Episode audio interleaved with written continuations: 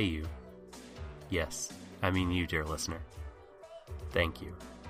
Thank you for listening to this Warui Desho podcast. We're so happy to have the pleasure of your company today.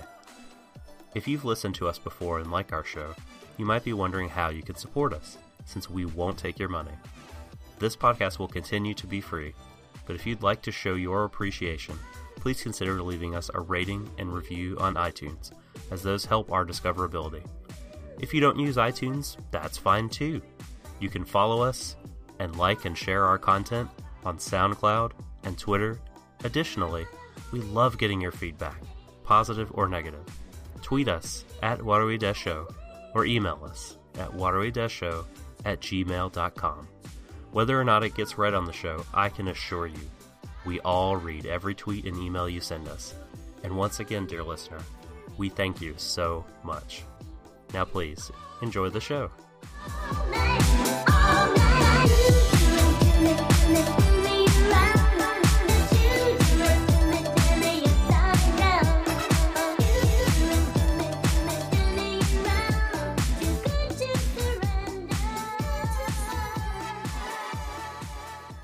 So darling,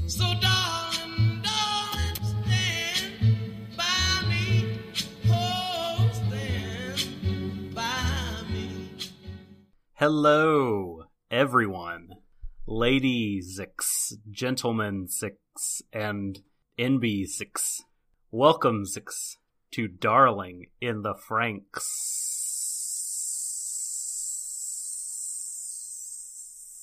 Episode 4 on the Stream of Thought. Flap, flap, motherfuckers. I am the subtle doctor, the one who this week is holding that lantern high, guiding you through the tangled wood of many dangers that this fourth episode of the Trigger A1 Productions Pictures co-production brings us. And my my number two man here, my wielder of the machete through this dangerous wood. You know him as the Scum Dipper. It's Shadon. Hello, Shadon. Hello there, folks. You probably should be giving me a machete. I'm not very good with knives. Or rather, I am very good with knives, just not in social situations. Just pro tip for anyone who does meet me in person. You know, there's something erotic about a knife. That's not a knife. This is a knife. Wait a minute. Did I just say that out loud? oh, okay. Well, are we ready now to to tackle this episode, Shadon? Are you sufficiently prepared to connect? I think that answers is a no, but well, uh, Aw. you haven't even bought me dinner first, Doc. Fuck's sake, man. That is true. That is true. I'll, I'll get you a heaping helping of whatever zero two put on her bacon. Maple we'll go syrup. from there. Yes. Well, there's a mental image. I hope there's no shippers in our audience. Well, that that ship has, uh, I think, sailed long ago. Yeah, before before we even met, it was a non-ship. It was uh, sunk before it even set off. Sorry to say, folks. That's sad. Please don't don't ruin the people's hope. Oh, that's what I do all the time. We might show up at Comic Comiket on some wonderful dojin or other about anime podcasters. Or Vorgalia could be furiously typing at her keyboard right now. Well, I I know at the very least that now that you've suggested that, I will never ever go to Comic Con. I mean, if it's a non-zero possibility, I ain't chancing it. Catch one glance at that, and I will forever gouge out my eyes. No offense to you, my good sir, but it's just ah. Well, speaking of ah, Darling in the Franxx, episode four, flap flap. I thought it would be a good idea for us on these episodes to start naming, not necessarily shaming, especially not this time, but perhaps in future episodes, naming episode directors and episode writers because you know oftentimes we will like put things at the feet of head writers and directors and certainly they bear a degree of responsibility because anime is a collective uh, kind of artistic medium. Mm-hmm. But uh, I think you know, on occasion, these uh, individual directors and writers who take the lead on particular episodes should be shouted out. So for Flap Flap episode four, Shuichi uh, Shimahira is the episode director Mm-hmm. And he hasn't directed an episode of the show so far. So um, I think his first effort not to spoil our little review later, but I thought it was quite good. Hmm. And uh, the one of the head writers, Naotaka Hayashi, the the person who I mentioned before was the series composer head writer for the visual novel adaptations with the semicolon. He was the episode writer, the script writer for episode two, which we thought was was pretty dire. But he uh he had the pin here as well, and I thought this was a nice rebound for him because I Mm, thought it was the yeah, I, I in my opinion this is the best episode so far Oh, it is. and they you know certainly an improvement from episode 2 We- We're getting there. It. We can see in, in the long distance, in the you know many many leagues from now, that eventually this show will be good. okay, that's that's unfair of me Good because lord. because that is very unfair of me because there is plenty to like about Franxx anyway, as we've spoken about before. But uh, unfortunately, in my opinion, sorry, while this episode is the best one of the lot so far, it still has a long way to go. But I will certainly take an improvement as opposed to the opposite, which is that it just got worse or or even arguably worse than that, that it just stayed the same. At least I could be Hmm. surprised with something, you know, getting worse. I could be like, wait, that really fucking happened?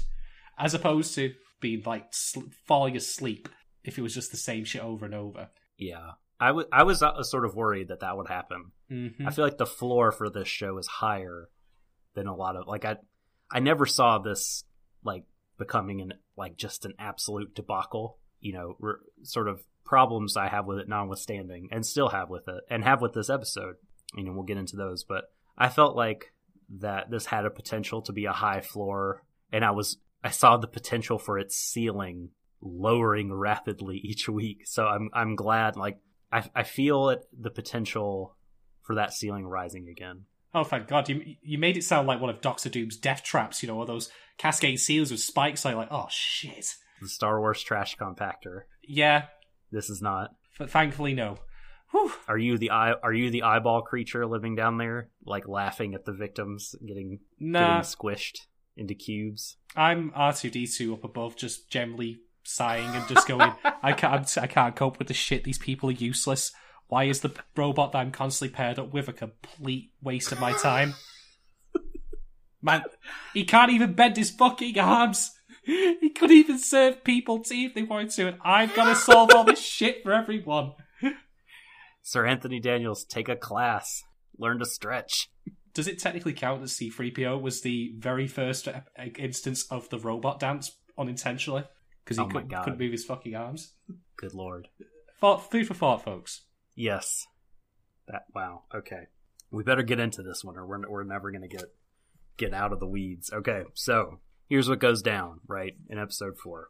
From the very first shot, we get a, a shot of Papa's room, the Star Chamber, and we find out the Klaxosaurs are here.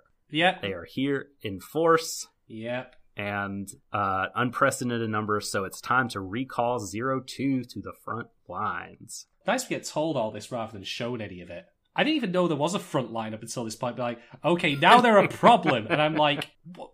this is about as compelling or as interesting a delivery as hearing the weather report. Like, oh, there's a high chance of Klaxosaurs in the west, and I'm like, there are front lines. Can you have front lines against indigenous like? Cre- what the fuck? I was like, for, Yeah, for, for an opening, this is piss weak, and it continues my long-standing bugbear against this show of you're not explaining shit, and when you explain it, it is shit. oh, anyway, anyway. Off air. Off fair. And the pistol that is zero two needs to be paired with a pure, untainted stamen. So says the council. Yes, we are shown then Mitsuru. which is a bad thing. Do you mean I, I, I mean, it's a bad thing because he's not dead. Oh okay. yeah, we're on the we're on the we're on the same page in that we're being incredibly petty to this kid. I'm I'm staunchly in team ha ha ha point and laugh at you, you piece of trash. Mitsuru. well, I, I think that they, they actually made a good move with this though, because by having it revealed that Mitsuru was alive at the very beginning of this episode, it could only get better as it went along because that was the lowest point of the episode by far. Uh, he has a nice moment later, but it well, it's much less him as Ikuno. But yeah, anyway, so he is like in a bad way. He's bandaged up in a hospital bed, ranting and raving. That girl tried to devour me, and she did it with a smile. how did he see that she had? I mean, this is getting ahead of ourselves here, but we later find out what Strelizia's cockpit looks like, and because I do want to have a good rant about that later, believe me. But I don't think we found out everything. I think there's still more to come okay, okay, when, that's when they go full power. You know, yeah, because initially Mitsuru got to feel like a big man in there. for all of that So- time that lasted. But Yeah. I just found it a bit strange, just like how he saw her do it, unless she literally did try and eat him. I, I don't know. It anyway. That's a minor nitpick, and I'm not going to hold your show. But I just thought, fuck you, Mitsuru. You get everything you deserve. You you should be grateful that you are not drinking Slim Fast out of a straw for the rest of your days. You should be grateful that Akuno doesn't walk into your room and slap you in the goddamn face once an hour. I'm surprised she didn't try to smother her with a pillow. I mean, she, she should just grind her heel into his temple. I Yeah. mean, just, ugh, just fuck that dude for that episode. Jesus Christ. Uh, well, all, all I was gonna say was that to elaborate, like that Mitsuru, like Zorome, cannot stand the idea of Hiro being superior to him because he gets in his little dig at the end of that scene and says, "Don't think that you're the sole exception. You know, she'll ruin you too, just like me. Because there's, you know, implication. There's no way you can be better than me, Mm-hmm. fucker." Yeah, he's not really changed, unfortunately, from his uh, experience or his ordeal, which is a shame. Yeah, he's just been humiliated, but yeah, he needs to. Yeah, he's still got to grow. Yeah, and I think I think Akuno will ultimately help him grow, but I fear it won't be like it well I fear that it will be kind of at the cost of her like dignity and self-worth and it's it's a worry I have about a couple of characters in this show hmm not not a reasonable one at that. that they're going to be here to be dunked on Yeah. for 20 something episodes and there'll be some kind of paper thin flimsy like oh they helped the real characters get to this certain point you know but we're not there yet so i'm going to hold out hope Yeah, that's reasonable. I, I have to say about the scene though, like you mentioned before about naming uh, the writers and the directors, and I think that this episode, much as the other scene, but this particularly for me highlighted that I think the direction of this show, generally speaking, and all of the visual elements, everything I banged on about before, I, I'll not go into great detail now, is great. Yep. But in this ep- in this particular scene, like the music in particular, the low tone of it, and it's very ominous. Mm. Like I could not feel one iota of sympathy for Mitsuru. Fuck that guy. I hope that he, you know, is caught like wandering around with an IV IV bag on a trolley for like the next couple of weeks. He got off lightly, in my opinion. And the fact that Ikuno, as you've already alluded to, doesn't really chastise him for that so much. But nonetheless, the direction of this scene and the way it's shot, like we only get to see a sliver of Mitsuru's face when he's shivering, like through the behind the bed sheets, that like and the curtains that are drawn around him. The low, ominous music builds up tension, makes you nervous, maybe makes you even doubt a little bit that maybe 002 is perhaps, you know, everything that people fear she is. right Just a little, yes. just a little in your head. hmm hmm much like our our main character experiences later on Yes, yes. And I think for me, this episode highlighted that as far as the direction is concerned, this show has it. But the direction is often, unfortunately, in service of questionable writing and questionable content. And I'm not even talking necessarily about being distasteful. I'm just talking about being plain fucking bad. and that's a shame because I found out earlier this week that who was the director again that you mentioned um, of this particular episode? of this episode it's um shimohira Yeah. I spotted a tweet recently which was actually from him uh, in Japanese, which was translated, and it's actually revealed. I don't know to what degree this is necessarily true, or if it is true, how severe the problems are. But apparently, this product, this show is in having quite a bit of a trouble production. Oh no. They're yeah no. struggling with schedule and like certain things being unfinished. Was it the was it the episode director or was it the the series director? I believe it was the episode director. Okay, okay.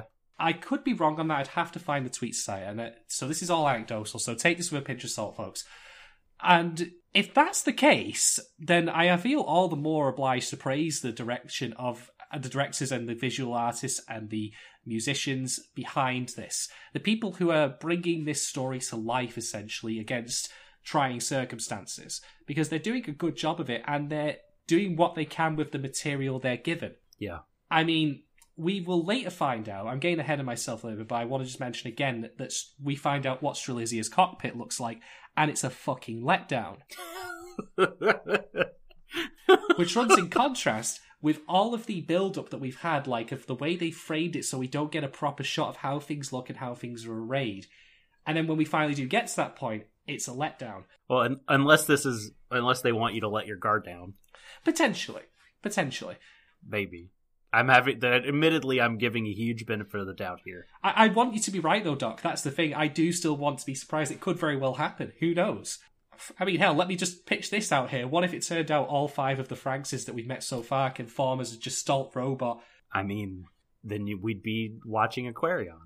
Well, wouldn't you fucking know? I haven't even seen that show. What a what a what a small world this is. So that's my biggest beef currently with Franxx, and I'm going to elaborate more as we go along. But I'm of the opinion that this show has a great team behind it that is in service of a weak script. Hmm. It is underwritten. It is tone deaf, astoundingly fucking tone deaf to its own dialogue and its own meaning. There's a line that happens at the emotional climax of this episode, which we will again get. Oh no, to. they're aware. They're aware of that. I believe that they're fully aware of what they're doing in that case. That's that's what I think. In which case, it's a fuck up. Uh, it's it's uh, you can either be ignorant of the of the tone you're setting, or you could do it and it deliberately and still cock it up because it doesn't work. But we'll save that. I want to save We'll that get there. because We'll I. I'm grinding my teeth, uh, waiting. I'm like I am literally a greyhound at the races. I am like chomping at the bit to go all in on that scene. Okay, so that being said, to dial back to come back to where we were, I really do think the direction of this episode is quite strong Same, totally. and all of the other elements that go with it, apart from the script. Ironically, given the studio's potential problems with producing this show, the cheapest and easiest thing to create in terms of man hours, this is a thing that will always, always drive me up the wall. In that you'll have a great team, you'll have you'll have a wonderful set of animators who will work their fingers to the bone, often for limited money. You'll have you know great musicians. You'll have great voice actors. I mean, uh, 002's voice actress. It was her birthday earlier this week, and happy birthday, Oh. happy birthday to her. She's great. She handles the role fantastically. Haruka Tomatsu. Yes. Haruka Tomatsu. Happy birthday. Happy birthday to you, Haruka. You're doing a damn fine job, and keep it up. I You say. You sure are. I you're you are the finest part of this show. Oh, easily, easily. It's a one horse race at this point. And and you talked about the music. I thought this episode, Asami Tachibana's soundtrack was phenomenal. It really got a chance to show itself off this episode. Yes. All of the OSC music so far has been stellar and it's fitted the mood perfectly.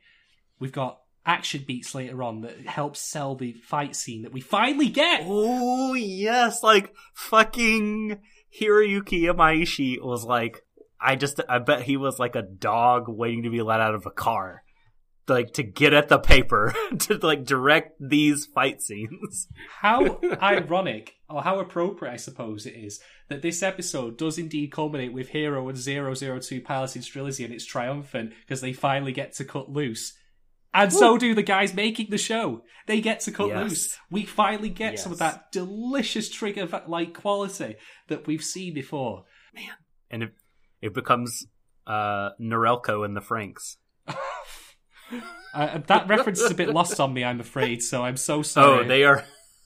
Norelco is a uh, uh, over in this country um, a leading brand of uh, razor and beard trimmer. I oh, you stole my joke from me. but I'm not probably. I mean, to be fair, that I'm not going to presume that I'm the only one who made that comparison. That was admittedly an, an amusing blip, shall we say? I can only assume that the Japanese only ever shave with like you know tanto knives and never with beard trimmers. But again, we'll come to that in a bit. But yeah, I my point is that I often get really upset and really angry that so many talented people all come together to bring to life something that is crap. The best barman in the world can toss a shaker around and, you know, he can line it up with lime, he could line it up with ice, he can put a little cocktail umbrella, he can make it look spectacular. But if all that you're drinking, if all that you're fucking drinking is Dr. Pepper Zero, it doesn't matter how flashy that, that barman is in his, is creating his work and how well he presents it if it tastes just very there. That's unfortunately Frank's biggest problem, I'm afraid, which I will absolutely elaborate on.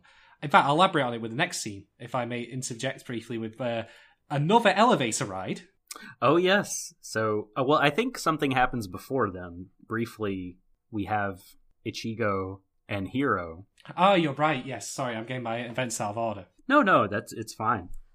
They have a kind of short, um, not super tense, but there's a lot going on beneath the surface. Their conversation. She pleads with him a final time to reconsider his chosen path of piloting Zero Two, highlights the dangers, and he says, Nope, this is the only way I can be useful, so I'm going to pursue this. You could see her clench her fists, Arthur style. And... when the man you love says he's going to pilot with someone else. yes, So, someone make that meme. Oh man. And like but she finally has I think reached the point where she is thinking she needs to put the good of the team first and it's kind of stopped. It, she she says like I won't stop you now. Like she won't pursue kind of this personal thing any further. She's just going to let it play out and she has to think about her team and her squad, Yeah. which is cool. And then we get yeah, the elevator ride in which Zero Two is Ah. disciplined. Um, may I actually just come back very briefly to the Ichigo and Hiro scene? Mhm. Because I did get my events out, but this is something I did want to talk about. Um, again, good direction here. One of the shots that frames them, because they're both leaning against the wall and just inside the porch of their little schoolhouse while uh, Zorome and Lardas, I'll call him, because he's always eating. No, literally, he is always eating. Unnamed I mean, he says he says like Mitsuru didn't touch his food, so maybe I should eat it now. On the one hand, fuck Mitsuru. Oh, The man doesn't. The man does not deserve anything but mothballs for breakfast, as far as I'm concerned. But on the other hand, I this guy whose name I've forgotten because he's not really developed a a character. they ever really? I don't even know if they've named them. so they, far. they they will have done at some point, probably in episode two when we had the eating scene, and they got He has a name in some like production folder. But I don't know if it's pretty, pretty much, yeah. the only time his name is revealed is in the .jpeg format when it's his character art, you know, Yes. concepts art. He's called. I'm. I just discovered he's called Futoshi. Futoshi, okay, whatever, fat fuck, we'll call him that. call him that, fine. Um, You'll eat those words, much like Futoshi ate the the leftover meals later. oh god, He he'll be cool. We're not gonna fat shame. He's gonna end up being a cool character. I, I can. I know it. I'm sure, I'm sure. As long as he has more of a character than just eating, because that's all he's done really so far. But anyway, so there's a shot as Ichigo uh, like leans against the wall and speaks to Hiro, and they've still got some distance between each other. And the shot has one of the pillars uh, from this uh, that supports the porch area, the uh, the, the roof, uh, lined up between them. So Right. it's a nice little visual metaphor for the divide that's still between them, like the way the divide in their thinking, suggesting, you know, again, phy- physical dif- dis- distance. Sorry, I mean, saying stammering, and also that they still don't see eye to eye, and also, of course, following the events of episode two, that there is still that gulf. And Ichigo's words about stealing herself. She's actually probably the only character. Like I- I've said before, that all of these kids act like kids, as particularly in the competition element, as you've mentioned hmm they're all very like, I'm going to do it first, and I'm going to do it better than you. I'm going to be the best fuck boy, whatever, you know. That's the thing that they do. But Ichigo is actually growing and maturing into a fully fledged adult uh, with her perspectives, because we have another scene with her later in which she also lays out some harsh truths to the team and actually whips them into line. She is definitely showing her capability as a leader here.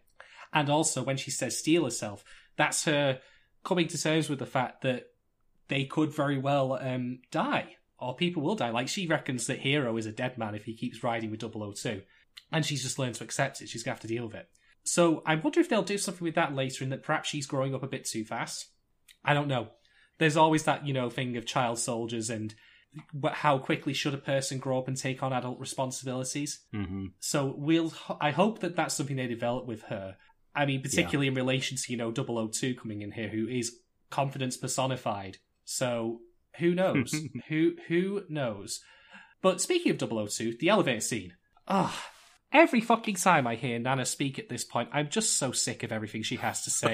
I'm so bored of the rationales that they toss out, the excuses, and the and the I say so bullshit. I think that I think we should be. I think yeah, I think it's the the goal is to be frustrated at the like obvious ineptitude of this like I'm not, I don't know if bureaucracy is, is actually the technically correct word, but that evokes the same feelings, Yeah. right? The the fact that the the ruling authorities have these ideas that are out of touch with the situation on the ground and we can't do anything that goes against the law of the land as dictated by them and so we're kind of stuck with a garbage situation. Yeah, it's yeah it eats it.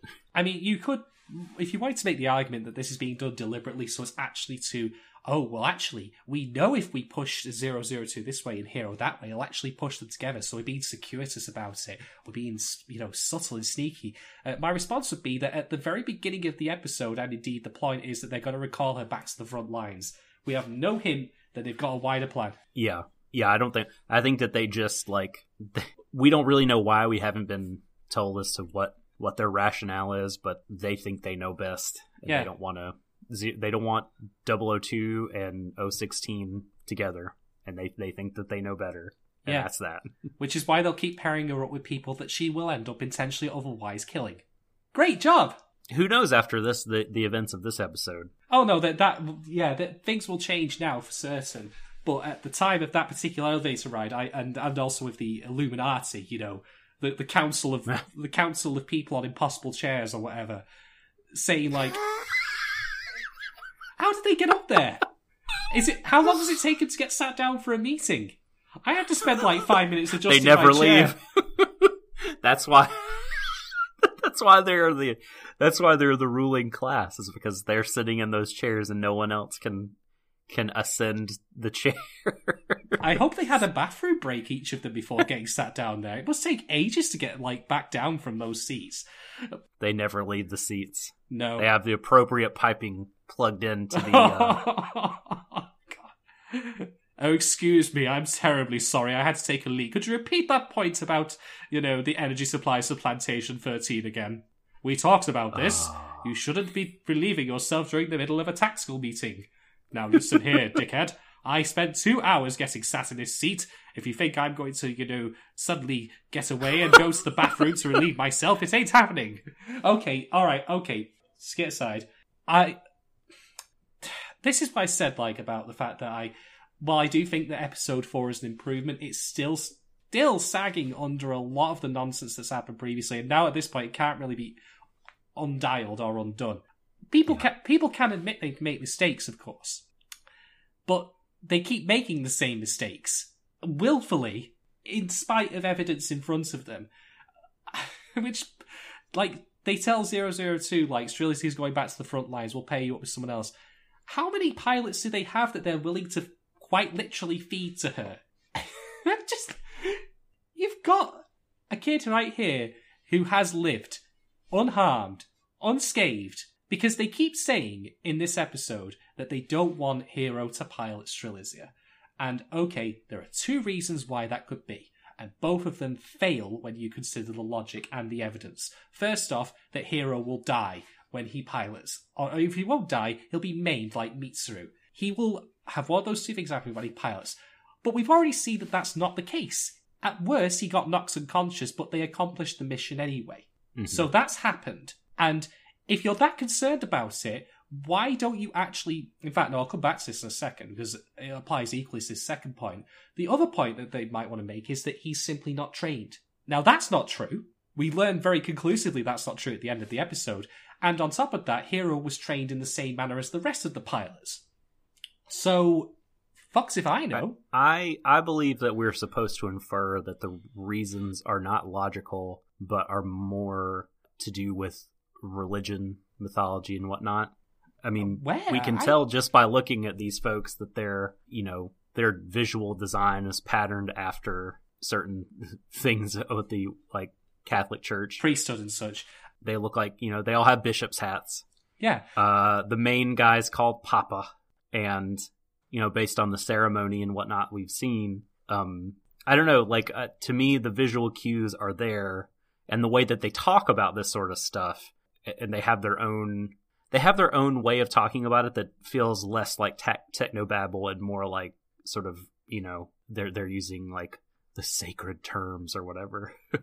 so I feel like that. I feel like that is that that they have some sort of other beliefs that they Like, are kind of clinging to about well i mean we don't know but like that they have um their own beliefs about about zero two and about who's supposed to pilot and things like that. Um and then now you know after the events of this episode uh hopefully they won't be able to ignore you know just like the guy at the end says like now that there's the plain truth is there in the data truth before. Like, they, they've already. well he was unconscious i mean that they, they could have just you know what i mean That's different than dead. Well, it, that uh, right, right. Yeah, The thing, the point I was going to make is that if you're that concerned that Hiro may either die or be maimed or simply does not know how to pilot Strelitzia, I don't think that they're concerned with Hiro at all. I don't. so- I don't think so they give a is- damn what is about the, Hiro. What is the concern then? Why are they stopping then? Well, they. I think that they want Zero Two to be piloting with someone else, with a certain other certain sort of person. Is just a, a theory. Admittedly, they they've admittedly they've not come out and said anything, but you know they they're talking about a pure, untainted stamen, and that she's a she's a pistol that requires that. So clearly, that there there's some idea of the pairing that they want for her in particular. Uh, uh, we'll have to wait and see. All I can think about is that if they wanted to actually actively, sorry, if they wanted to actually conclusively prove that Hiro can't pilot the Franxx, or if he does pilot the Franxx, it will kill him. Why did they not run a mock battle with him in Strelitzia, like they did in the other episode? Do it in controlled conditions so they can have people on hand in case something goes wrong. We've seen that they can shut down Strelitzia remotely. Yeah. So why not test this in a controlled environment to finally, I don't know, shut him up? Or maybe then you learn he can. Because to get ahead of ourselves again, in this episode, a Klaxosaur does indeed appear, the one that looks like a Braun fucking razor, as we've mentioned. And without Strelitzia's help, again, they would all be dead.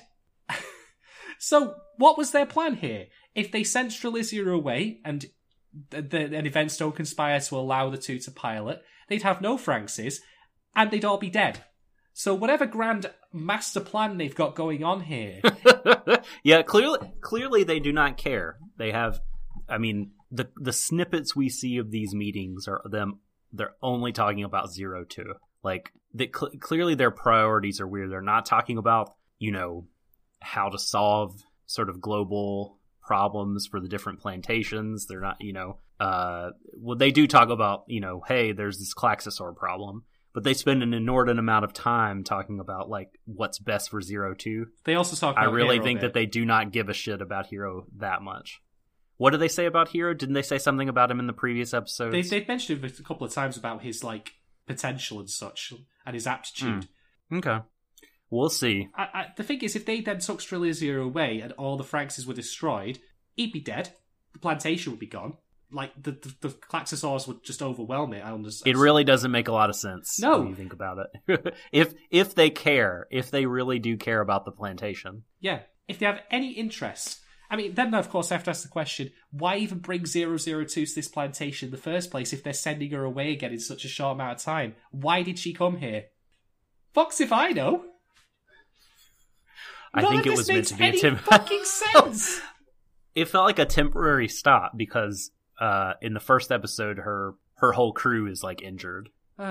It felt it felt like an initially meant to be a temporary stop. Um, but then they died. so, you know, I Yeah. guess she had to wait for these other people to come pick her up. But like, I think if if they do think that the Star Chamber is a mistake and they're not going to do anything with you know the critique of this dystopian society and authoritarian governments, they should just nuke the Star Chamber in the show, literally, like have a Klaxosaur destroy it, and then make the show for make an arc about the fallout. Maybe it goes Mad Max and Yeah, I built each of that. the each each of the plantations sort of compete against each other to establish dominance, or there's some sort of like giant crisis with a vacuum in leadership. Like That that's a fantastic idea, and I would love to see it happen. I mean, I'm totally okay with all the things I'm complaining about here then being used. Like, build this house of cards of crap. Like, build it up as high as you want if you then knock it down in a, in a satisfying way. But I'm not of the opinion, given what we've seen, that they. I mean, this is not just on a on a macro level. It's on a micro level that these people are incompetent because they plan to take 002 back to the front lines and force her at gunpoint. What did they not do? The very plot hole I pointed out last time. They didn't take away her S rank pass. yeah, Are you fucking kidding me? Again, maybe this is deliberate, I sure hope so. It's it must be but we're not seeing even a shred of evidence that there is a like. If there was someone like you know, a shadowy figure Yeah. behind the scenes. let's say we had a very brief scene of someone being literally given an email. Okay, can you revoke 002's S rank pass? And suddenly they get, I don't know, the future equivalent of Skype message, and he says, "This is a fo- uh, authority from blah blah blah. Do not do that. Blah blah blah blah." We don't have any hints. It's like when we had Kill la Kill, we had bits from um, Ryuko's teacher, the the who turns out to be the leader of Nudist Beach. We had reasons to suspect his goals because we got conversations between him and his comrade uh Camus. I can't, I can't remember the names. I'm so bad with names. I'm so sorry. yeah, But you know what I mean. We had conversations Yeah, yeah. between them that hinted at a, a wider thing going on. Th- There were hints peppered here and there. And I am generally speaking against mystery for mystery's sake here, but in the absence of a compelling character, I have to have something to latch onto. we'll write it now as a mystery and solve it later. I, all I can think of right now is just that everyone's shit unless they're 002 and add a push Ichigo, and that's the complaint I had last time, and they just keep giving me evidence to think it. Hey, how dare you lump Ikuno in with the rest of those? Okay, Aku- She's- she's I'll be fair. I'll be fair to Ikuno. That does, she doesn't count. It's not her fault, and also she is partnered with a dickhead, so there is that. Yes, there you go. And I'm even starting to come around on little yapping dog Zorome. Ah, he's actually better in this one. He's better. Yeah, well, because he doesn't really talk, talk very much. Thank God. Thank to God. be fair, yeah, I'm sure he'll annoy me again. But def- definitely, like on the asshole rankings, I feel like the Papa and the bureaucracy, or sorry, that again, I don't think that's actually technically correct. Papa and the uh, government, the Star Chamber, has risen above Mitsuru to the top of the list. It's just incompetent. They're utterly useless. I've not seen a group of people sit in a room and be more ineffectual since the Jedi in the prequel trilogy for Star Wars.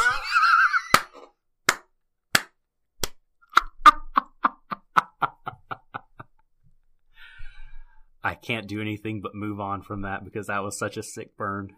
Okay. So, as you alluded to earlier, the next scene has Ichigo finally, finally rallying her team with a nice speech. This particular scene was very satisfying to me for a couple of reasons, you know, because it really has just seemed before now like a bunch of disparate interests. Like, yeah.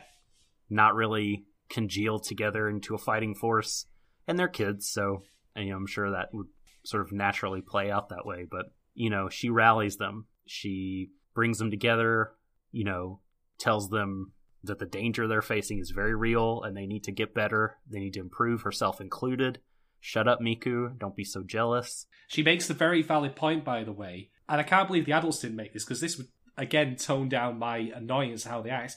She makes the very valid point that they need to be able to fight without Strelitzia being available. They had their asses saved the last time, yeah but that might not happen again. So this is again is why I'm very warm to Ichigo as a character. Like she's second only behind 002 as far as good, great characters in this show goes. because she has her eye on the ball, she knows how things stand and she knows what needs to be done and she knows the stakes. So, yes, this, this scene is wonderful because we get to see her be affirmative, we get to see her lay things down. She's re- taken the knockback she had before, shoved hero her hero worship, haha, aside, Oh, oh, and recognized what needs to be done. She's grown and matured. Like, surprisingly, as much as I complain about the lack of character stuff, the fact that she has already developed in such a short amount of time is actually quite good. More of that, please. yeah. And she even takes special care of Ikuno in this scene, which which I thought was really good leadership. Yeah, that's one of the things about even just being a manager at a workplace, like people Yep. skills. They are soldiers under her command, and she is always going to have to levy a certain amount of authority against them. You know, when I say jump, you say how high, that sort of stuff. but she isn't also forgetting to remember, like, that, you know, okay, we're all going to work together, but she recognizes that twat face Mitsuru isn't in the room because he, you know, fucks himself over, dick Idiot. but that her words, even though she of course doesn't mean that, might come across to Ikuno as her as a slight against her. But she then takes time to, you know, recognize that and emphasize it. I, I mean, she does, she does to Ikuno what Hiro should have done for her in the previous episode. Fucking astounding, isn't it? I know. I know. What a what a guy. All the men are shit. For for a show that is designed, in my opinion, explicitly for the hetero guy, it really does not like any of the guys in it, Yeah, like which is funny. for, for for as um for as much as I like some things Hiro does in this episode, oh, like, he does some yeah, shit I mean, as well, though. in the, in the past, like yeah, he's been uh and he's he's not given the other people in his life due care and empathy, so you can't really argue with that. And Goro is a fucking like waste of oxygen so far. like what is he I feel like he needs an episode to do something. yeah, I mean, he's just like a company yes man at this point. he pretty much is actually. Yeah. Hiro, yeah, you're cool. I love and support you. Oh wait, Ichigo, you're making a, a fiery speech. Yep, you're right. I'm in your corner. Like he feels a bit empty. he just needs a pair of like you know military grade pom poms, and his like you know role as man cheerleader is set because that's all he does. So yeah. Ah dear. I'm I'm confident we'll get more from him. I hope so. I hope so. So after this, there's a really good scene in which Hiro hides from 002. Yeah. Like he's going to walk up to Zero Two, and then he remembers Mitsuru's words and remembers his past experience with Zero Two, and he has a moment of fear and hesitation. And even though she's not looking at him, Zero Two knows what has just happened, and she feels it. And she doesn't do anything. She doesn't go over to him. She doesn't uh, vent at him right then, but she has internalized this, and a little later she'll kind of deal with it, but she sees him hide and walks away. Yeah. And I really appreciated that scene a lot. Yeah. So Hiro essentially is now he's believing the the rumors and the hype, or, or what mm-hmm. if you want, if you want to call it hype about 002's, you know, devouring nature, because he's now actually seen it happen firsthand. Like you could write off what he saw in the first episode as just being the injuries of her former partner, Mister Oxygen Mask Man. He was already pretty badly injured. Yeah. But now he's seen it happen to someone who was not similarly wounded, and he's someone that he knows. And he thinks, and he, you know, it's a reasonable thing to think. Maybe it was a fluke. Maybe, just maybe, people are right, and I got away look with it luckily. Yeah. And so you get that he is hesitating. And then you understand, I feel, especially given later developments in the episode, like that she, like, despite being special and very talented, like has her own kind of emotional issues Yep. to deal with. I mean, she's got to deal with everyone around her thinking that she's a monster. And considering like all that, I mean, she's like in her own strange way, like not strange, that's the wrong word, but in her own unique, you know, distinctly zero two sort of way, she's she's coping quite well. Yeah. She's basically pointing the middle finger up to anyone. In fact, it almost feels like passive aggressiveness in a, in a sense. And I really hope that does get developed. I mean, one of the other things though is like people start saying things that are basically false about her. uh, I think it's Yeah. Miku who says like, "Well, she has Klaxosaur blood," and that is absolutely not true because we've learned from seeing her bleeding out in the first episode, unless it just happened to be her co-pilot's blood. But I'm not of the opinion that's the case because I think that they explicitly state she had healed. But when she was bleeding, she was bleeding red blood. Klaxosaur blood, as we've seen a couple of times now, is blue. So no, she does not have Klaxosaur blood. That's bullshit. Hmm, that's interesting.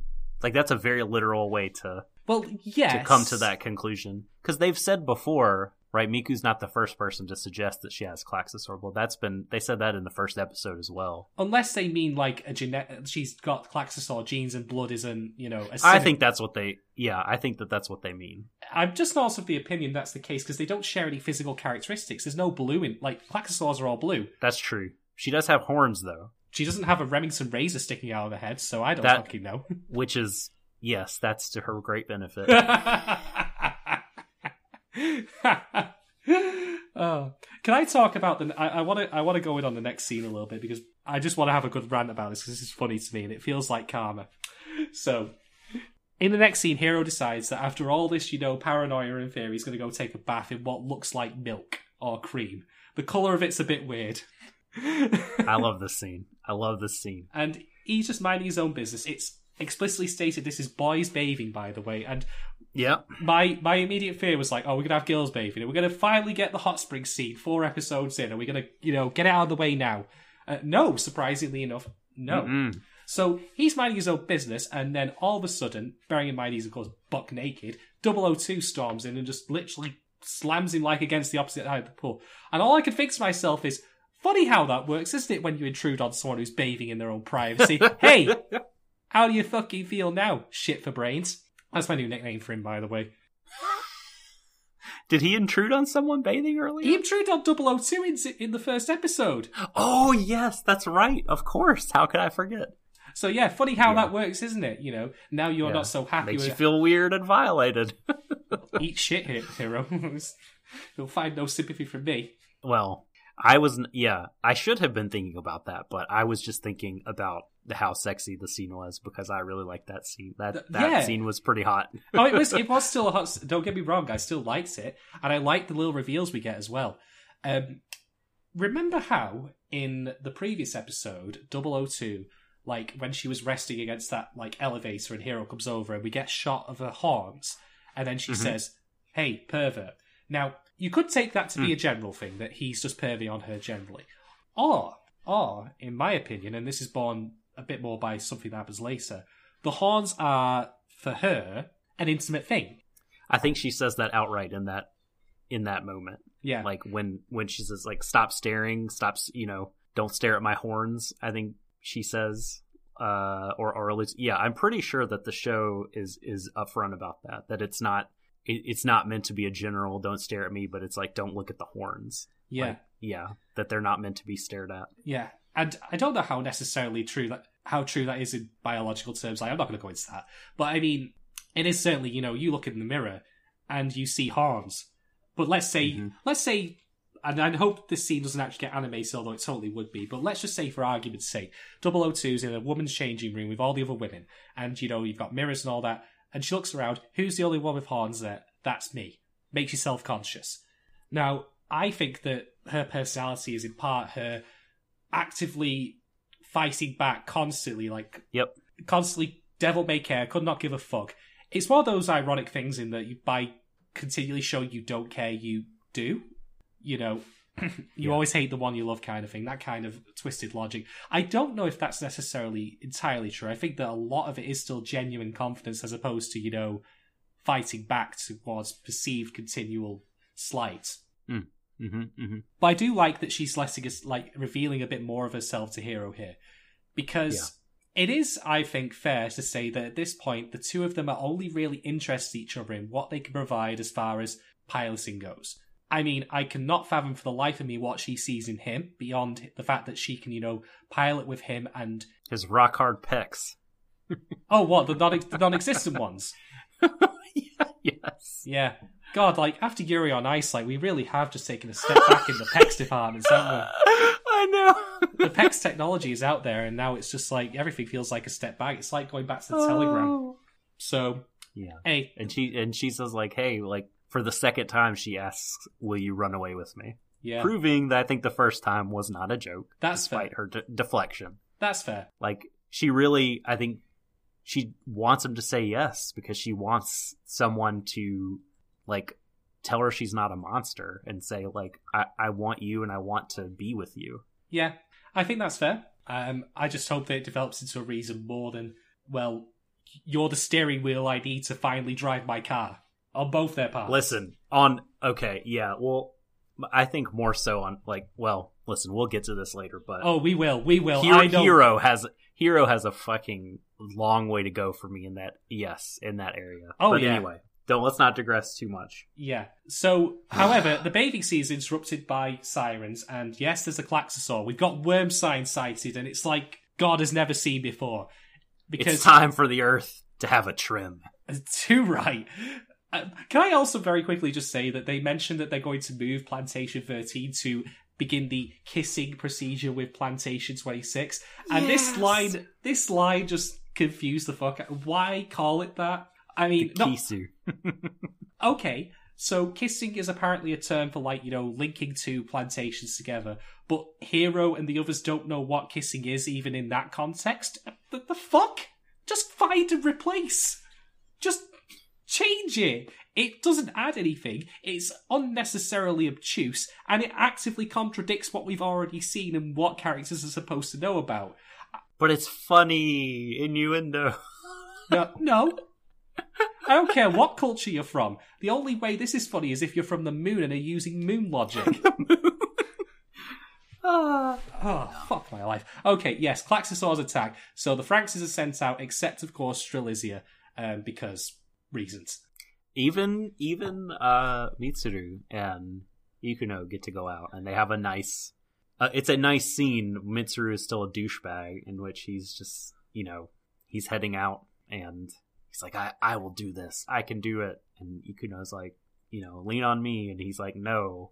S- fucking stupid, prideful, stubborn man. And then eventually, of course, he does. He has to. hmm And, uh, and they end up connecting Yeah, and uh, they're be- they're better able to connect because of I guess maybe you're right. Actually, yeah, that's a thought. Maybe like the the trauma or whatever that they went through has put them in a position I, I don't know where they can Ikuno wants to be closer to him more like wants his affection more which is I find kind of like I don't know there's just a, lot that I it's not unrealistic. It's just like it, it can feel a bit like battered woman syndrome here. She's Yeah. trying so hard because she got rejected, and he's just gonna keep being a, a fucking dick. Yeah. I, I think that perhaps maybe the reason they can now connect is possibly because he has, although he won't say it, maybe had his pride wounded. Maybe that was the barrier in the first place. That he felt so full of himself, even though he didn't really see it, that that put up a wall. Oh yeah, maybe she, maybe yeah. Per- perhaps a better way of, of looking at it would be, yeah, that she she feels like she can do something for him and she can help take care of him hmm now, and that makes her more comfortable. Yeah. I'm I have I'm holding out hope for this character dynamic. I think that's I mean even even if it is you know even if he does keep rebuffing her and she keeps trying harder like you know those sorts of relationships happen and I want to see how it plays out and I'm I'm interested in it but um but it would make me shudder and it will be painful to see and I'd much rather I'd much rather have it the other way. Yeah, I'm in agreement. So, Klaxosaurs, or rather, Klaxosaurs that are giant razors. I I had to laugh. I I, I mean, I sent you the picture because when I watched it, I had to pause it because that's literally the first thing that mm-hmm. popped into my head. I mean, I generally speaking really do like the visual design of Franxx's in all of its aspects, but this this to me is like it was weird. it was a weird non-sexual tone deafness. I mean, I'm very glad at least it didn't look like a fleshlight because I wouldn't have put it past this show for it to be a fleshlight. I really wouldn't. Oh, yeah. So I'm also I'm also now imagining a scene in which like after because what they do is in a nice display of teamwork, we also do finally get to see that these Franxx move in a lot like the robots from Zone of the Enders, very spindly, very quick, Mhm. which I like. They're not chunky robots. Generally speaking, I like my robots chunky and boxy, but I'm not against also ones that are quite agile. And it makes sense for them to be in this case. They're not fighting, you know, sluggish enemies here. So, in a nice display of teamwork, they manage to pin the Klaxosaur down. And when they do, because they haven't destroyed the core yet, which you have to do, you have to, you know, go for the weak spot for massive damage. I I really did fit. I really did want there to be just a funny little like outtake scene where one of the Franxx is like on the side of it just says, "Wait, there's something written here," and they just they just wipe it away. This little layer of dust. It says F- F- Philips. yes. Yes. Yes. Ah, if only. Philips Norelco. And the Earth is like, you know, no, you've done me too short. it's raw. All I wanted is a little trim. Imagine imagine if that end of the Klaxosaur took off the pigtails on a Zorome's robot. Miku gets mad. Oh, now you've done it. Do you know how long it took me to style this knot hair? anyway, anyway, carry on, Doc. T- t- tell us what happens next. Uh, yeah. So the the kids, as you say, launch and start to fight, and we went over that some. I don't have a ton of notes, but I just have kids go to battle. But inside the plantation, Hiro and Zero Two have suited up in preparation for battle, only to have Nana say, "Eh, you can suit up if you want to. You're not going. Papa's orders." But you can watch as your friends get slaughtered Yeah, and uh, you know, and they do with uh, Zero Two making snide comments the whole time. The Franxx are no match for this Klaxosaur, and then suddenly the fucking SWAT team shows up Oh. to take Zero Two back uh, to the front lines. I have to say, this, I, right. So, okay, this again is an example of why this show has good writing and bad writing all in one. Because it's been established a couple of like in, with her doing the backflips from the balcony that Zero Two is quite athletic and quite strong. So one of the goons decides to try and grab her like when she refuses to go. Oh, that's not smart. Not a, not a smart move. Nice framing here, by the way, because she slaps him away and you think he's just literally pushed aside. But then the camera pulls back and he's been blown across the room like he's made of Yeah. wet tissue paper. Yeah. And I'm like, okay, I like this. We've established a previous character trait. We've Chekhov's gunned it. And now we're using it. We're bringing it out here. And we've got some nice framing to show off. And then, and then, because again, the government's incompetent, because the people that don't have faces are shit. Uh, all of the guys light up their little P90s. They they light up their little P90s with their little laser sights, and I swear to God, I could not believe this. One of the lasers was pointing at 002's ass. He's literally looking through the scope at it. They have the all the laser sights kind of slowly snake up her body, and uh, it's meant to be titillating, and you know, it kind of is. I I, But, um, I know, but I just found it. I just thought it was daft. yeah. Well, they are they are very terrible at their jobs Yeah. all the way around. Those those that particular battalion of guards that was sent to the plantation on that day can all need to be fired or sent to remedial training or something. Yeah. I, I just, I couldn't believe it. Like, I thought to myself, I really do think that at some point when this was storyboarded, they were all initially aiming at her head, as you would do, to make it lethal. Yeah. Nope. that one guy. That one guy stopped. But then, then, then some storyboard motherfucker comes in. He's like, "Hey, uh, guys, let's see what here. Hey, I've got a thought. oh man. just come on, come on, guys. Let's just focus on like, okay, all right, fine, I get it. Yes, 002 sexy. Congratulations, uh, Captain Obvious. Yes, point has been made. But you're also, I should point out again, committing the cardinal sin I mentioned last time. If that's what you want to go for, you're not going far enough. You need to, you know, up the ante a little bit. Maybe have her be wearing some skimpy shit. I don't fucking know. But you're not going far enough to justify doing what you are doing. So, uh, less of that sunshine. Aim for the fucking head.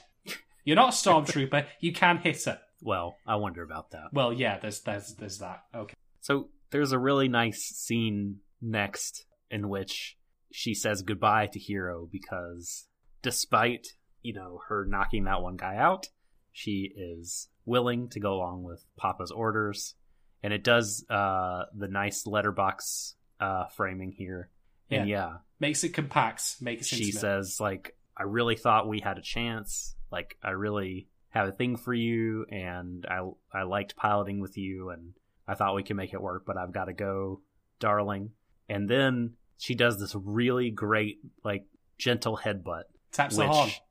Yeah, taps his, her horn onto onto al- al- almost like a hard nuzzle Yeah. that was you know like a sign of affection from from an animal and i just thought that was a brilliant touch It was really nice. that communicated so much to me It did. um It was- in just that neat. one move when she says bye bye, like I was like, oh, sad like again, kudos to the kudos to the voice actress. She does a great job with 002 with the material she's given. The material's sometimes Mm-hmm. silly, but well, actually, no. I'll be fair. 002's lines and dialogue are all fine. I can't think of anything that I could ultimately hold against her, uh, insofar Mm-hmm. as like you know she's being an idiot or whatever. She's actually written competently, so uh, mm-hmm good shit, I guess. yeah yeah she has a, a nice moment of vulnerability and that is be, because she did that Hiro is able to shake himself out of his fucking passive stupor a bit and and think for a moment and say you know what? Nana everybody else? Yeah zero two may be talented but she's not this monster that's other than us. She is she's just like us Hmm. in that she has problems. She wants to be accepted. Mhm. like she's no different she's no different than any of us despite being extremely talented Mhm. uh, whatever the genetic situation is yeah. and then he runs after her i get the feeling you want to speak but do you want me to, to No, no, no. I'm, the scene I'm, I'm nodding in what you're saying about how he currently thinks about it as kind of a foreshadowing for something I will bring up later on. Because let's just put it this way: anything that Hiro, I believe, has to say about him thinking there's 002 as a person, I am taking with a gigantic grain of salt. I Hmm. don't think even before what happens later and what's said later, this happens all of a sudden, and he's not really got to know her personally. Like, he's got hints, little bits Yeah. and bobs here. But suddenly, as she's going, with the very real possibility that she won't come back, he's like, No! No! Come back! Like, I, I want to ride with you. Let's put it this way. If it turns out that Hiro is saying this and actually isn't meaning it, if he's pulling a Sam Witwicky from Transformers, because that's honestly what kind of attitude he brings across sometimes. And I'm talking about the Michael Bay movies here. If he's gen- if he's doing that, and this is then going to lead to him like you know being called out on this later on, I'm okay with this. I'm all right with this. However, however, if it turns out he's doing this because he is just generally being a dickhead, and he's only saying this because he realizes this is like, oh my god, she literally could be going. Like, what? oh i don't think he's i don't think he's a bad person like or intent i mean yeah I, I don't see him as a malicious calculating dude. Well, I don't think he. I certainly don't think smart enough to be calculated, but I think he's operating on a certain instinct here that is causing him to say things in order to g- gain what he wants. And I will come back to that at the Yeah, end of the I mean- episode because there's a particular thing that he says. Uh, yes. And I, I don't out i don't disagree with you like i don't disagree with you in whole perhaps in shades of meaning but but okay so we'll get there though. We're almost there. So he runs after uh zero two and her her escort and smashes into the security gate that he cannot get through. Somehow since he's talking into this gate she can hear everything he's saying I wasn't quite clear on how that worked, but understood that it did. so whatever. I do like also, by the way, how 002 was escorted out of the room by 12 people, but she only now has two of them. Where were the others? I know. Were, were they having a coffee break? they were like, "All right, we're gonna go to the ship. You guys take the long way. See you later." Oh man, but he he could like basically has like kind of a confession of love for her. You know, he says that he will he will run away with her. Right? That he he was hesitant before. He was scared. He was depressed from not not being part of the group, not being able to pilot a Franxx on his own merits and connect with someone in his class. But her strength he thought was beautiful and he saw everything in her and admired it. He's not able she she captivates him, he's not able to take his eyes off of her and she makes him feel like that he can fly they even though literally when he's with her they fly. Like that also is how she makes him feel. And uh, then Zero Two basically says, "Well, how can I ignore something like that?" Mm-hmm. and knocks her guards out. This scene reminded me of of scenes in Escaflowne just because of the music and the action. The, the swelling music at this point is great. It's so good, and she's like doing her acrobatics, you know, dispatching the inept guards and Established in the previous episode with her, you know, backflipping off the balcony. Little things, Yep. seed things ahead of time. That's the kind of storytelling I like to see.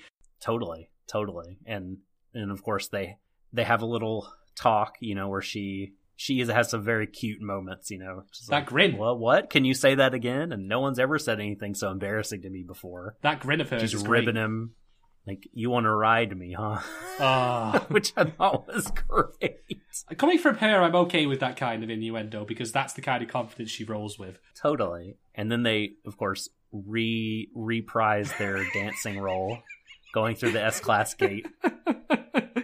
Again, if that plot hole hadn't happened, this would have never have, they'd have never escaped. Which I just find funny. But you know what? Whatever. Whatever. I again, at least, even if they have a plot hole, they established it in the previous episode. So, on the one hand, it's stupid, but on the other hand, there's craft behind it because you're laying foundations for later events. Like, oh, this has been established. I reckon remember this happening. Great. Hiro has taken a step forward, and he's rewarded for that by being getting drugged the rest of the way by Zero Two. Yeah. Literally, they grab hands and she drags them through the gate, through the guards. You know, she kicks one, and then the others just stare at them as they climb aboard Strelitzia. I, f- I mean, what the fuck were they doing? They, they knew that they do. they were buggered if one way or the other. But They are just. I feel like this is like we need to like get to the end of this episode, so don't waste any time having a firefight here. Just let it through. I find it funny because I literally said in the last episode of Stream of Thought, why don't they just go to Strelitzia? Well, I guess they must have heard me because they Yeah. literally do.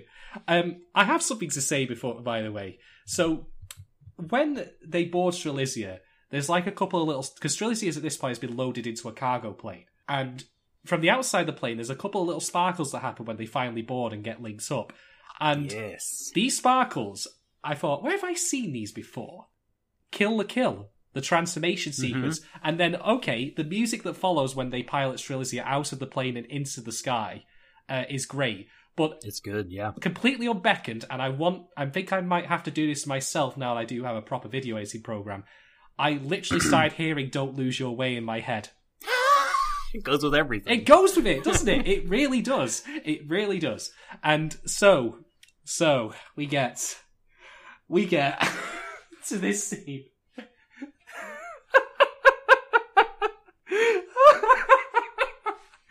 Okay. I, uh, all right. So imagine, right? Imagine you're a 30 year old, bald, anime enthusiast who's watching this show and you imagine that this particular you're this person and they're having no real hope for the show's future they don't feel particularly enthusiastic about it despite bright spots here and there and you get to this moment and the music is swelling and it's great and the two of them the two characters 002 and Hiro are talking about like you know they're complimenting each other they're being like you know supports of each other like we like he says can i really do this and 002's like yes you can i believe in you i believe you can do this here yeah, they rock and roll. Yeah. they they are totally helping each other out here to go and do the thing. There's they do. I love that through the battle. There's not a, you know, he doesn't fuck up somehow. There's not a moment where they lose power or some dumb shit. Like I needed this. I needed them to just strut their stuff confidently and lay waste to all before them. They do. And they fucking do, and it's great. Like we said, Hiroyuki Imaishi like just just destroys it with Yeah. this action. It's really, really, really great. Picking up giant centipedes and smashing them, cutting them open, and like it's just such a fun fight scene. yeah, when they when Strelitzia like suplexes the thing and then it rips out of the ground and then you pull away and see how big it is, you're like, holy shit! I know that's when you're like, yes, That's this is what shot. I need. This is some the spectacle I need, and uh and you know Ichigo is like there, and she's not mad. She's it's like, look, we let's accept help because we're getting our asses kicked. This is a good thing. Uh, and then of course when Strelitzia flies by Delphinium, Ah, she gives her the look. Like, what might that mean? uh, I know. is just like ha ha ha. Yeah, Look at us. Look at what I'm doing with yo man. Not a shiny moment for him, I will will admit. Also, uh, Uh, this is merely backtracking to the very early part of the episode, but as much as I don't agree with pretty much anything any of the adults say in this show, they are correct in saying that 002 did not need to cut loose on Mitsuru to accomplish what they need to do. Oh no, they yeah. She clearly didn't. She she had a bad moment for sure. Part of me thinks maybe she did that because she knew that like she was doing it for heroes' sake more than anything, as like Yep. a proxy fuck you. I don't know. I yeah, I think I think that she wanted to not be paired up with this asshole. No. Like, she wanted to pilot with her darling, and she, you know, she was going to show everyone like, look, when the chips are down and we really need to go all out, like this fucker cannot hang with us. He Yeah. can't hang with me. We're not we're not meant to be together, and you all won't see that unless this happens. Yeah. And uh, she shouldn't have done it. I mean, uh, it was cruel, but Mitsuru deserved it. Okay, but to come back to go back to my little tale here. So imagine this thirty-year-old, um, bald-headed stallion. No, that's a lie. Um, is is watching this scene, and he's actually starting to feel an emotional connection with the characters. He's starting to feel like this show is going somewhere. That we can have moments of triumph, and we can have moments in which you do want to cheer and celebrate. And that this particular guy feels a little bit like he felt when he watched MMO Junkie and he saw moments of success when he got to you know cheer and whoop. And We then can't talk about we can't talk about MMO Junkie anymore. oh It's, it's been blacklisted. no, we can, we can. I'm not tangent, tangent, but that's to be said. Bad one bad apple in a patch does not ruin a work. If the work text explicitly does not include the elements, I mean, you can talk about Forial in 10, but when it's completely absent, no, fuck that. It's still a good No, show. I- fuck the guy. I agree with you. Anyway, yeah, I anyway. agree with you. So th- imagine the 30 year old then hears Hiro saying the following word for word line with a straight fucking face. I feel myself going deeper inside you. I had to pause. I paused the episode at this point and I burst out laughing. And the thing is, and this is the problem with Franxx's as well, this scene is not meant to be funny. This scene is not meant to be a joke.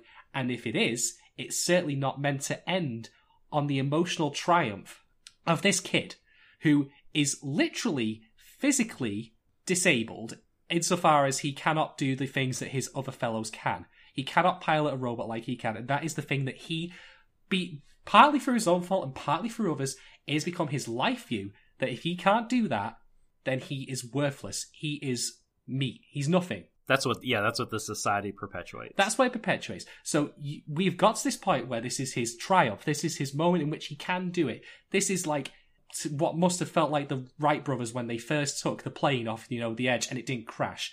And yeah, he has to phrase this in a way, in a fucking way, that I would only ever thought I'd hear from a Ron Jeremy porno. So, for, forgive me for saying this, but um, Franxx, what are you about? Are you a joke or are you serious? Because you cannot blend the two in the same single moment. You can have comedy and you can have serious elements in the same show, but not at that exact same moment. You have a thing called tone, and your tone must be properly established and bled off or bled into. You cannot 90 degree turn from amazing moments of triumph, of fulfillment of a man's life's wishes into, oh, I'm sorry, did I touch your womb? I, I, I laughed. I laughed. Don't get me wrong, but I wasn't meant to laugh. I was mocking this show. I was actively mocking it. and this again is what boggles me about this whole process of how this show has been made. We've got great talent drawing it, colouring it, animating it, making music to go with it. We've got quality voice actors. I mean, as much as I don't like what the character's are saying, all of them are fine. I think Zorome, Mhm. Zorome's voice actor in particular, sells his hyperactivity really well. Mitsuru He's sells his cold nature really well. And it's in service of a script that is puerile and honestly at times pathetic, despite hints that it is actually better than that. I will I would like to respond to your diatribe. Oh, go, oh, on, go right on ahead. the on the one line because I I'm going to dissent. I'm going to disagree respectfully It's okay to be wrong. and say and say that I I I do think that this is a part that works on multiple levels at once. I, I, I want to preempt you and say, I think I know what you're going to say. You're going to say he didn't mean it in a sexual tone. He meant it as a like a spiritual thing or a, like you know two becoming one kind of thing. I think it's both. I think it's very much both. Like I think when I think sex is that is it is both of those things. It is uh at, at least some Hmm. sex that I have had has has been Oh, oh, so proud of yourself, are you? Oh my! physically, but also the unsubtle like emotionally and spiritually. Like um, you know, having that sensation of oneness where like Hiro says like I don't I don't know where I end and you begin. That still reads to me like a bad porno line. Well, it does, right? I mean, because look, right, this is, um, I mean, we've established that, like, this whole thing is barely a metaphor for sex, like the piloting stuff. So, like, uh, I thought it was uh, very sweet, like, because, like, I mean, just imagine this kid's first, it's his first time, um, doing this with anyone. Like, while, I mean, he, they did the thing before, but he wasn't conscious. And, like, his, well, his first attempt was a was a fucking shambles. It was a laugh riot failure, and he's soaring now, and like he's never had this experience, and it is physical and it is emotional and spiritual, and like I feel like this is a genuine from the heart statement from him, but also because of all the sort of um, double entendre that they've established as par for the course here, and ev- all the things to do with piloting we talk about it in the same language that we talk about sex. It's also on a certain level kind of funny that that he's going that that he says that and uses that in a situation where they're piloting a robot together. Hmm. But apart from that, like on top of that, even like I th- I thought it was a sweet moment for them and for him. And uh, yeah, I thought it was. I, I just thought it was very, very nice and endearing because you know she she was very confident of course. And like i said he was experiencing things that he never had and felt like he was becoming closer to her. And and and yeah i mean it's very very on the nose. And i can un- i do understand how that is harder to take seriously. I really really do. Franxx doesn't make it easy for you to like like engage with it on a serious emotional level. But I think in this episode you kind of I, I think you can. Um but I do see I do see where you're coming from and Yeah. you know I under I do Oh, understand. Oh, no, I, I get I get where you're coming from as well, and I I don't know. Maybe this is also a comedic. Maybe this is also a humor thing, or the way people read things. Because let's be honest, I have a filthy mind, and when you read a line written like that, it's it will read differently to some people depending on your own level, like your own history with like you know sexual metaphors and just sexual yeah, based it's, comedies. and I think it's it's totally supposed to re- uh, like evoke that stuff. I just don't think it should have come at that particular moment. Ironically enough, uh, there's a bad pun for you. Um, because yeah, there you go. It took me a There moment. oh, that's a good one. Again, I think the other bugbear I have with this is what is all of this sex-related stuff in metaphor for? Now, funnily enough, you discussing this earlier has actually given me an insight, or wh- when I say an insight, I think a, a speculation. And maybe all of the stuff I've been complaining about, the lack of world building, uh, the fact that the government are idiots, uh, the fact that the military are idiots, the fact that everyone's stupid, perhaps this will develop away from being about the wider world and instead will actually be possibly more of a star-crossed lovers kind of thing. You know, we want to keep these people apart, but here's what they ultimately want. Um, I don't know. Maybe maybe it's more about that. Maybe it's more about youthful rebellion. Maybe more it's like you know, here's the things that we need to do. Fuck the government. Maybe that would be a thing. I don't know. I was just enjoying that moment so much, and Mhm. then partly through my own fault, I will confess, because of the, what I brought to the table. I mean, as much as you know, people say I don't. Th- I don't think you should sell yourself short there. I mean, like I think the show. I mean, the show understands what it's doing, and it. I think it is operating on that level and making a difficult ask of people to take it on that level, but also on another level because I. I don't think it's meant to be throwaway or just a joke. Oh no, I, I, do, I, I don't think that in hindsight at all. But I can I can only speak to my immediate reaction, which was that I had to pause because I did burst out laughing. Uh, and I don't think that's the reaction that's intended. Let's put it that way. That no, I don't think. So. Yes, you're you're not meant to like mock the show because of that. No. At least that's not what they wanted. Truly, No, and I think that if that's the case, if it is just simply down to the dialogue, then change the dialogue. oh, they can't. I then it would lose its poignance for me. Well, okay, your mileage may vary on that. Ah, Listen, there's still speaking of dialogue. There's a line of dialogue. oh yeah, yeah. I oh, that I have a big bone to pick with. oh, I can't wait because I know exactly which one you're referring to, and I know that other people have spied it as well. And in fact, that's where I noticed it. But I want to. Uh, we have to talk about Strelitzia's cockpit. Oh, yep, yep. Okay, yes, yeah. It's just it's just like the other cockpits, which is a letdown. What a fucking joke! yeah, we can we can only hope there's more to come later when they have when they are pushed to uh when Zero Two has to use more of her power as she did with Mitsuru, uh, and an unconscious Hiro early in the show. Like, yeah, let's hope that this was like a test drive and that again there's there's more to it because otherwise if there's not like then they're the people making the show are have made a foolish error because they like they they I have to think like if they're human beings making the show that there is more to it because they absolutely purposefully hid it from view. Yeah, this is what I'm saying.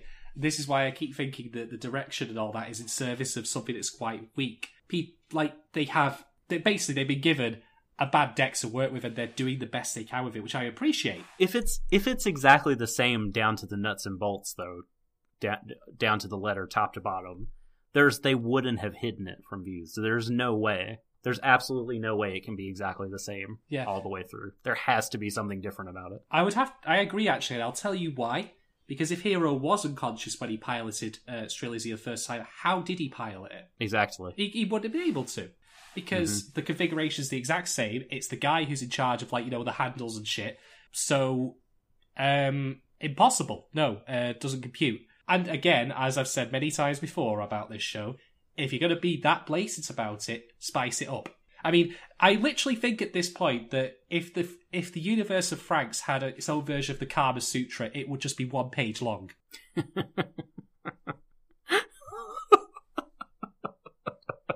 This, the single position. this is this is the sex. This is it. It is one page long, and it's more of a leaflet than anything.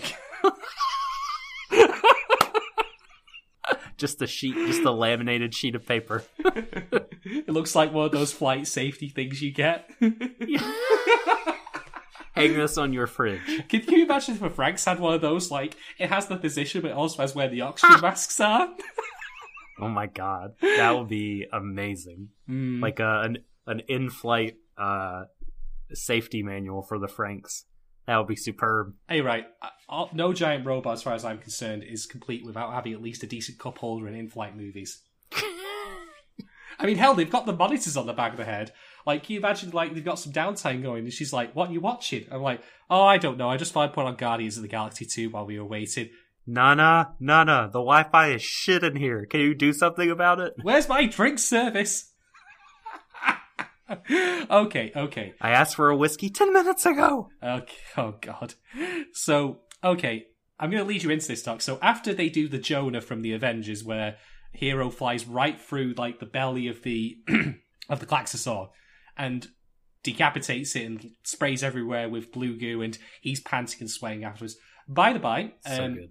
I don't know if I'm really switched into this, but I like the fact that he was found to be like be exerting himself because it suggests to me that maybe Yep. he's not immune to 002's like stamen devouring psycho plexus whatever bullshit um but rather he's just got an incredibly high tolerance for it which i Mhm. think might play out to be interesting later and it's a shame that you've not seen macross It's stealth always the quiet ones. yes and you know what you know what bugs me is that you've not seen macross delta yet and i, I want to make a comparison point but i can't because fuck okay anyway Oh, I'm gonna amend that soon. Don't worry. Good, but you'll know that you'll know what I'm referring to when you get to it. But yes, uh, please do indeed uh, tell us, tell the audience about this wonderful closing line of dialogue. And as you say, as you say this, I want you to bear in mind what I said before about Hiro and how I can't take him saying that he wants to treat 002 as a person seriously. I I was riding so high off the back of everything that had just transpired, and I can't remember if it was during the credits or before the credits, but It was before. Hiro says that he's finally found a pair of wings to call his own. Yep. And like, what the fuck, dude? Like, everything is about like ah. I mean, I understand. Like, I don't want to. It makes it that it makes, it makes it feel like he's thinking about everything like so myopically, and in terms of like Hiro being the center of the fucking galaxy. Yeah. She's his steering wheel. Yeah i mean it just he you he could have said like you know that he's starting a new journey with this beautiful person and like they're gonna fly together like each one of them you know i thought i needed or, or i would be have my own wings but like each one of us is going to be a wing Well, funny you should we're, gonna that. carry we're gonna carry each other like you know the bird or whatever but like no he says he found him a pair of wings it, it just makes it seem like he wants to use her to get his feel good well, you know what's funny? You remember when he said, like, you know, we're a pair of wings now? What were they literally saying in the opening part of episode one and that fucking Chinese mythology shit? yeah, yeah. They literally described it. He, no, he himself described Mhm. it. He described it as being a pair of wings and they need to complement each other. That's out of the fucking window. Yeah. Well, I, th- I think you know he's still got growing to do. I mean, he's taken a step and he's got way more to learn, and I hope he'll figure it out. But yeah, it was a real bummer. Yeah, Um, but he's he's far from a fully formed yeah, again. person. You know, he's not the finished article yet. Again, children have to be dickheads before they can not be, be dickheads. Yes. Again, I don't have a problem with this if this is leading to a later scene. I can imagine it now, where like you know he says like, I, "But I wanted to pilot the Franxx." Like something happens, and then she says, "I." Don't you mean we? Yeah. Do you care about me or flying the robot? And I'm hoping that's where it's going. I, again, this is funnily enough one of the unique idiosyncrasies of doing a weekly podcast on show like this, in that we're living our impressions moment by moment, and Mhm. we have to await the bigger picture, hopefully for context. And by God, are we praying for it?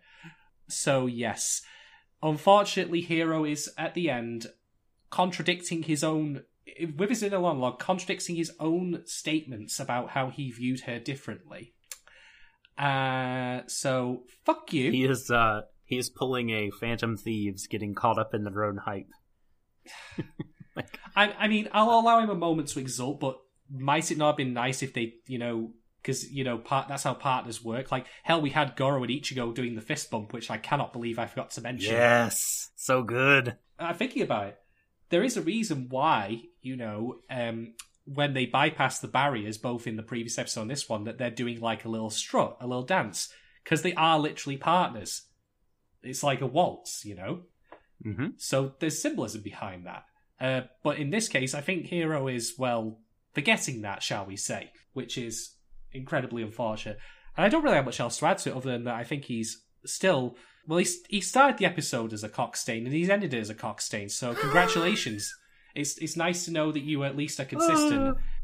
I think he's I think he's made an improvement of a sort, but he's got a long way to go. I think still, uh, is my opinion. he can see kind of the where he needs to go. It's just that well, he's he's like a kid at Christmas who's got his Xbox, you know, for the very first time. He's kind of thrown all etiquette and manners aside in favor of that. he just wants to play on his game and damned anyone else, you know, who wants to try and Yeah. stop him. So, uh, well, Hiro, you are four episodes in out of 24, so there's still time. You're not irredeemable yet. You're not yet to the point where I want to push you into an active volcano. You can stop this. So, uh, please do. I get the feeling though that he will take steps back before he ultimately takes steps forward. Yep, that's going to happen. It has to. So my, yeah, the my big downer of the show was the line we just spoke of. the The other kind of thing that made me worry uh, was something I mentioned earlier in our discussion um, that I worry about Ichigo and Ikuno being in the show uh, to get dunked on, and that being that their their primary purpose in the show. And uh, man, I just hope I hope not. You know what I mean? I, I really really hope not because they're I like those characters a bunch. You know, they don't always have to be saving the day or anything, but I want to see them in other contexts. I want to see them grow. I want to see them have some small victories, and uh, I want to see them have dynamic, interesting relationships with the rest of the cast. I think that you could actually extend that to include 002 and Miku as well. Just generally speaking, the, the female kids. Because I wouldn't put it past this show if like some really degrading shit was done to 002. And I'm not even necessarily talking about like, you know, physical stuff, but just more how she ends up getting treated. Yeah, we haven't really been like no, yes, I'm with you. I, I feel like this episode was was a little bit of that. Like it, it felt like I don't know, Ichigo kind of her chief role in the episode was to try but ultimately not succeed and need to be saved by Again. Hiro. And I want I want her to like to achieve on her own and again have some some good moments, some success. She's gonna get Oscars. Um, and I want Ik- Ikuno and I want Ikuno to have her own stuff too. And yeah, I just don't want them there to like to, to be shat on, you know. No. And so and so far there's no evidence zero two uh will fare that way, but as you say, like would I be would I think that there's a non zero possibility of that happening? No, it could happen. Yeah. Unfortunately. Can't it can't can't rule anything out. Yeah, Th- this is the thing though. Like we're fearing for the way this show's going to go, and that's not a good way to view it. I should be looking to every episode or every you know every next episode with excitement. Yeah. I think for me, like there's a magical feeling when it comes to consuming like week weekly releases like this, which is that why is it not here yet? Hmm. I mean, I had that when I watched Land of the Lustrous. I was like, Mhm. why the fuck is it not fucking Saturday already? I want to watch this. I had it with MMO Junkie at, and with Darling in the Franxx right now, I'm just kind of, eh. Like, okay, I'll be fair. I'll be fair. This episode is an improvement, and I'm also going to say that in the end, I think that this show's concept, which is that at some level it's about, okay, you are a guy, and you're a guy who is just awaiting for their potential to be drawn out. And some, sometimes, somehow, you'll meet that person who will do that for you. And in some way, vice versa, although unfortunately Hiro undercuts that a bit at the end with his, you know, me first attitude. And I will confess that even as a 30 year old singleton, there is a certain amount of appeal in that idea that, you know, that reassurance that it says, you know, that, okay, you know, there's nothing inherently wrong with you, but you're just waiting for the right person to come along. And it, you know, there's always someone special and unique and mysterious out there to carry. So, you know what? I'll fess up and say that on some level that does appeal to me. But, but, Hiro's problem is one of biology. Or if it's not biology, it's certainly something that is outside of his control. It's certainly not a personality problem. At least not as it's been presented so far. So the link feels tenuous to me there. And that's why even if that's the show's central conceit, it feels weak. Because you'd only need to look at how it's coded to realise that it's not referring to, you know, a certain personality aspect that's waiting to be pulled out by the right person, but rather he simply needs, you know, the right person to make him biologically viable, to make him, you know, to make him useful. And that in of itself is a problem. You shouldn't have to rely on someone else to validate your existence. Even, dare I say, in instances like this, where it is literally a physical flaw, as opposed to something imagined or otherwise. So, I think the show is a problematic mess, all told. And it should be, because I can certainly see potential in where it's going to go next. And maybe they are stacking dominoes here to, you know, drop down later. I mean, I'm sure you've all seen internet videos of like people dropping like immense trails of like dominoes, like tens of thousands of them, and they're spectacular. But there's a reason that the process of making those is always sped up because it's boring. so to, to end this really tortured analogy, if that's what's happening right now, that's why we're dissatisfied with it. And I'm hoping that that's the case that they are literally setting up dominoes to drop them later and to have some really spectacular stuff happen, both for the characters and for the action. Because we're still in the same spot we were previously. The world building's weak. The character motivations are weak and terrible, and oftentimes outright offensive. And there isn't really any likable characters with the exception of 002 and uh, Push Ichigo. Ichigo is still, of course, denied her own agency and her own success. Like she says in this very same episode, we have to rely on getting by without Strelitzia, and that, of course, does not happen. Now, granted, Strelitzia doesn't solve the problems solo, but you know, it's not exactly the you know rousing success it should have been for the team here. So I'm also still not entirely clear, apart from that potential premise I mentioned on what Franxx is meant to be about. And if it is just that premise, there's a diamond that's a dime a dozen thing for shows these days. So all told, if we're now at the point of conclusions and scores, it is a better episode. It's still got some significant problems.